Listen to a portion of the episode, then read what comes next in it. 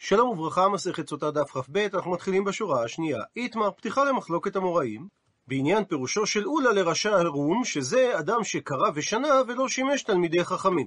דעה ראשונה, רבי אלעזר אומר, הרי זה עם הארץ, שחשוד על הפרשת מעשרות ועל טהרות. דעה שנייה, רבי שמואל בן נחמני אמר, הרי זה בור, שהוא גרוע מעם הארץ, לא מבחינת הדין, אלא מבחינת צורת ההתנהגות שלו. דעה שלישית, רבי ינאי אומר, הרי זה קוטי, ואסור לאכול פיתו ויינו, וכיוון שהוא לא שימש תלמידי חכמים, זה בעצם אומר שהוא לא מקפיד לדברי חכמים לדעתם, והוא לא שנה דברי תורה, אלא כדי להראות עצמו כתלמיד חכם. דעה רביעית, רבא חבר יעקב אומר, הרי זה מגוש. מסביר רש"י שמגוש זה מחשף שאוחז את העיניים וגונב את הלבבות, וכך גם מי שקרא ושנה ולא שימש תלמידי חכמים, שהוא מאחז את עיני הבריות שהוא תלמיד חכם. ואמר רב נחמן בריצחק, מסתברא, מסתבר לומר, כרבא חבר יעקב, שמי שקרא ושנה ולא שימש תלמידי חכמים, הוא כמו מחשף, דאמרי אינשי, שאנשים רגילים לומר, רטין מגושה ולא ידע מה יאמר. לוחש המחשפת לחשב, ואינו מבין מה הם ומה פירושם, אלא כך מעשיהם בבתי הספר של המחשפים, שהמחשפות באה על ידי לחשים.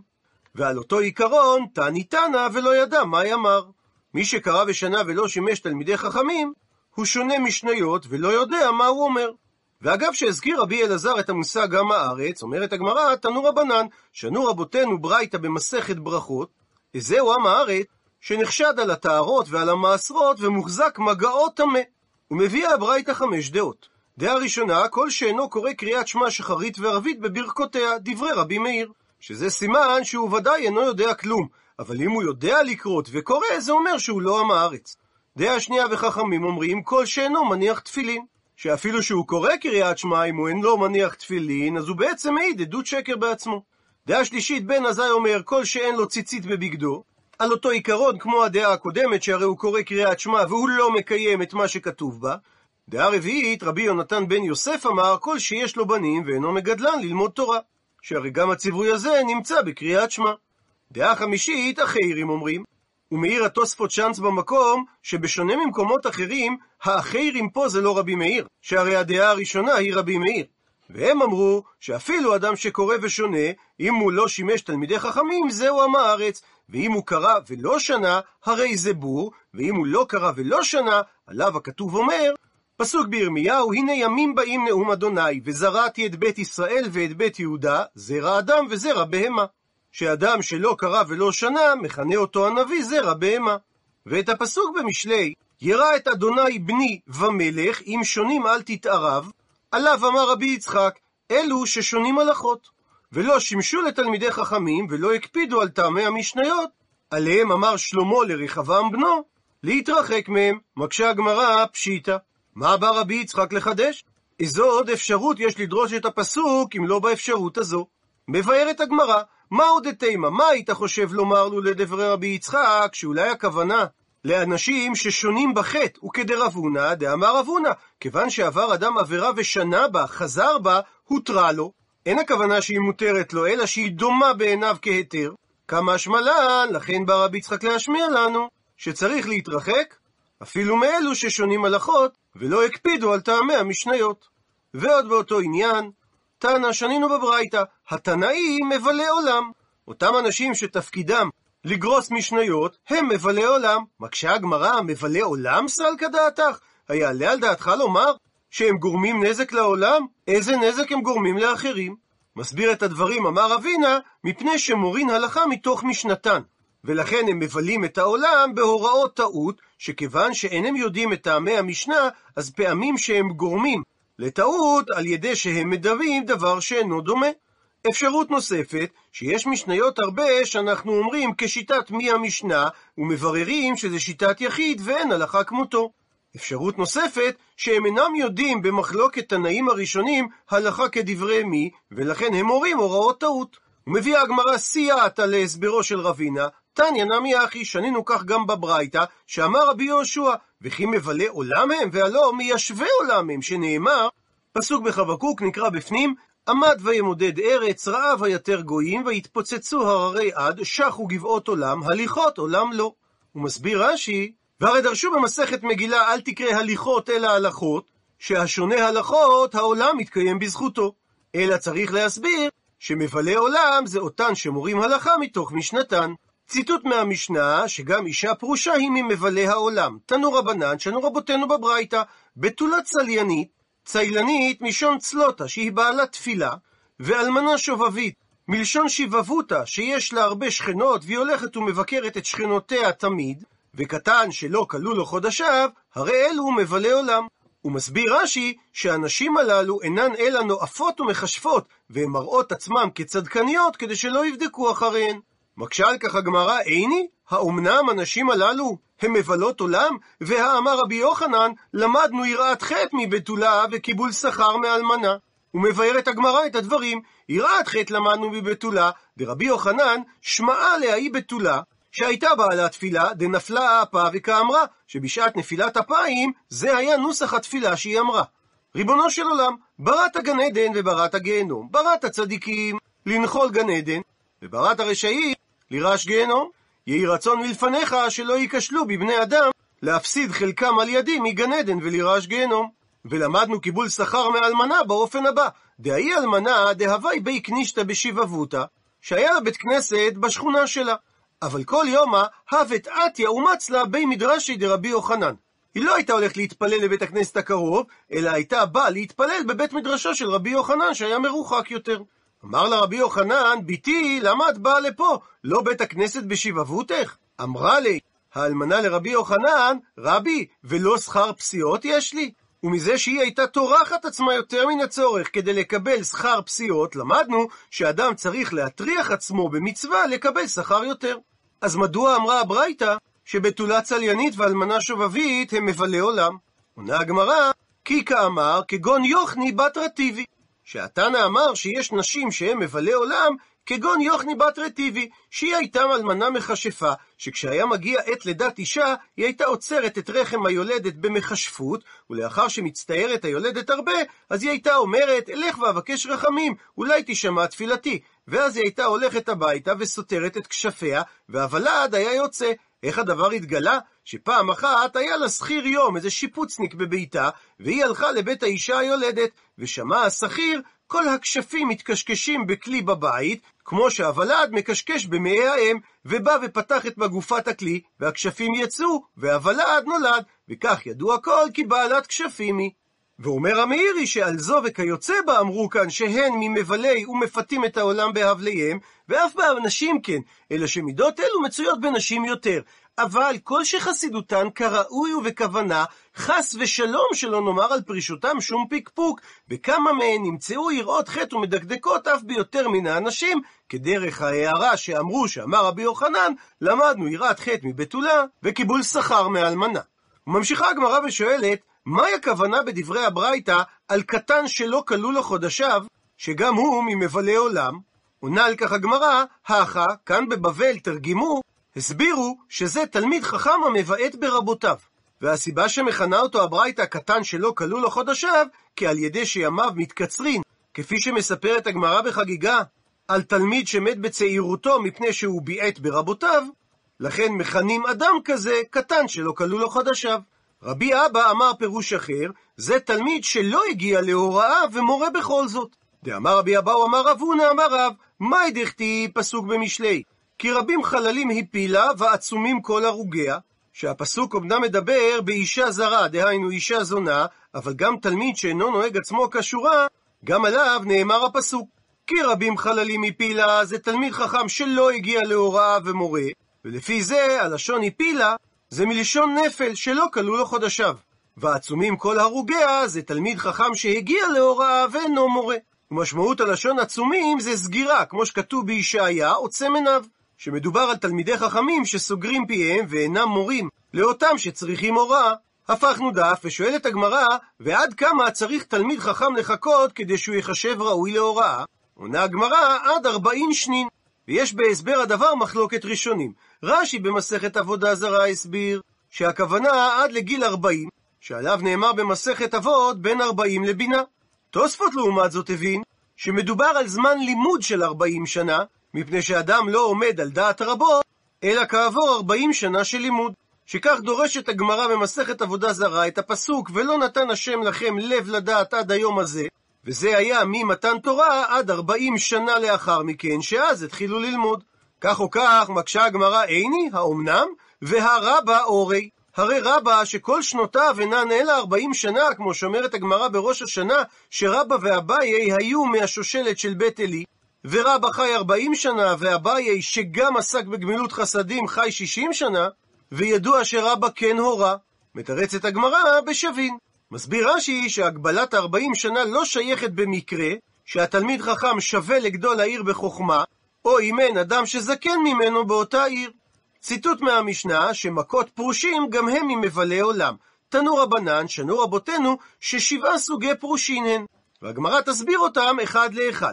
פרוש שכמי, פרוש נקפי, פרוש כיזאי, פרוש מדוחיה, פרוש מה חובתי ואסנה, פרוש מאהבה, פרוש מיראה.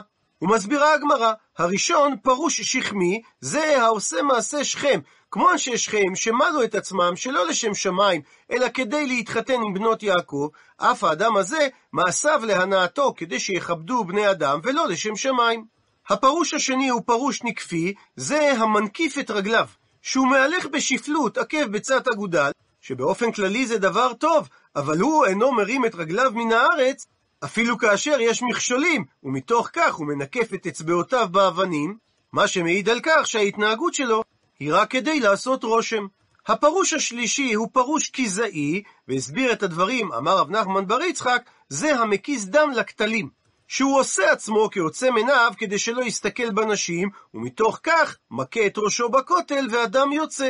הפרוש הרביעי הוא פרוש מדוחיה, והסביר את הדברים, אמר אבא בר שילה, דמשפע כמדוחיה, שהוא הולך כפוף בצורה מוגזמת, כמו מקבת שראשה כפוף, כדי לעשות רושם.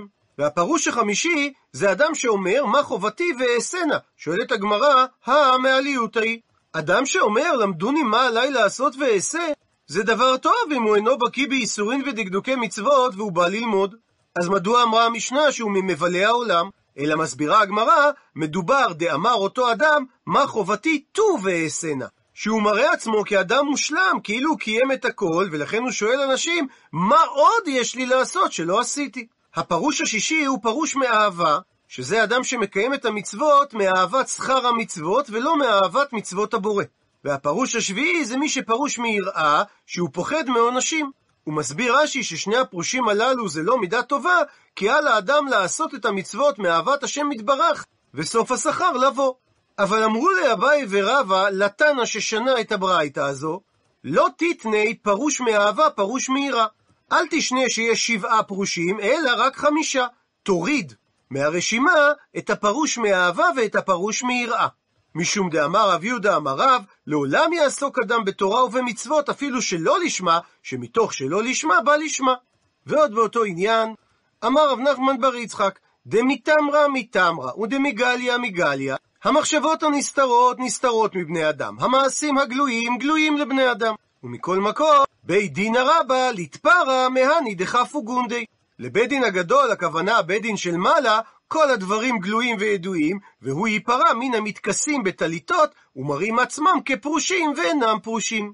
וכך גם אמר לה ינאי מלכה לדויטה. הכוונה ליונתן אלכסנדר, המכונה ינאי, היה מלך וכהן גדול, נצר לשושלת המלוכה היהודית של החשמונאים. הוא כיהן בתקופת הבית השני בין השנים 103 ו-76 לפני הספירה.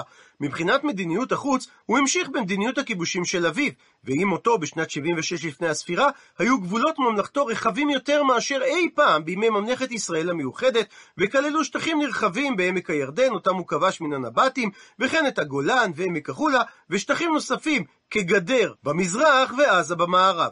מדיניות הפנים שלו והעדפתו את הצדוקים גרמה למתח רב שהתפרץ למרד ומלחמת אזרחים. הסכסוכים הפנימיים האלו הובילו בסופו של דבר למלחמת אחים שנמשכה כ6 שנים, ולפי עדות יוסף בן מטיטיהו הפילה כ50,000 הרוגים, כשינאי דיכא את ההתקוממות באכזריות רבה בעזרת חיל שכירים.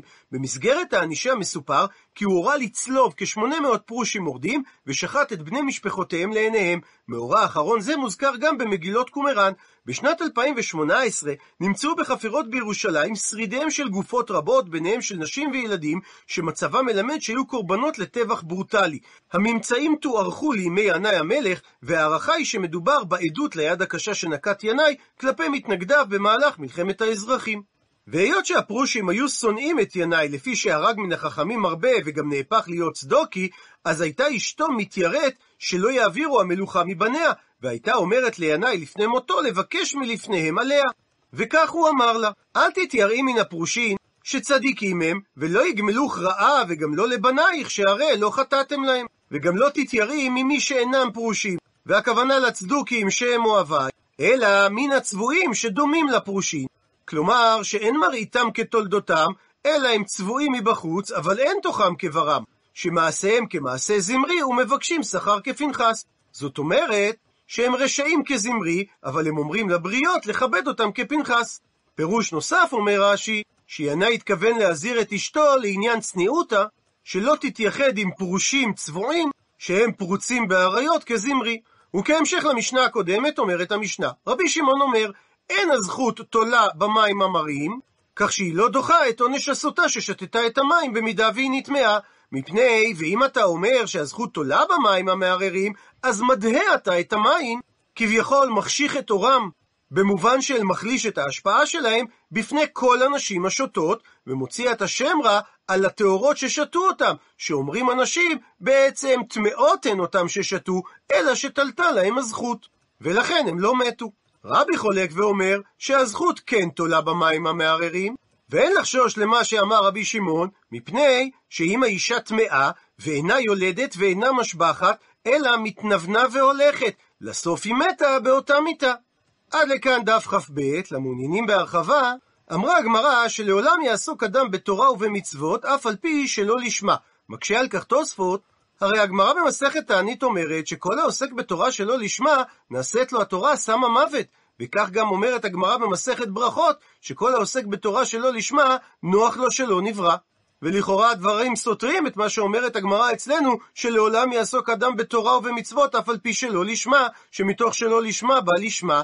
עונה על כך תוספות נראה לתרץ, שהגמרא אצלנו מדברת על אדם שעוסק בתורה לשלא לשמה, כגון מיראת האיסורים, או מאהבת קיבול פרס, כך שהוא אינו מתכוון בלימודו להשלים את רצון יוצרו שציווהו על כך, אלא עבור הנאתו.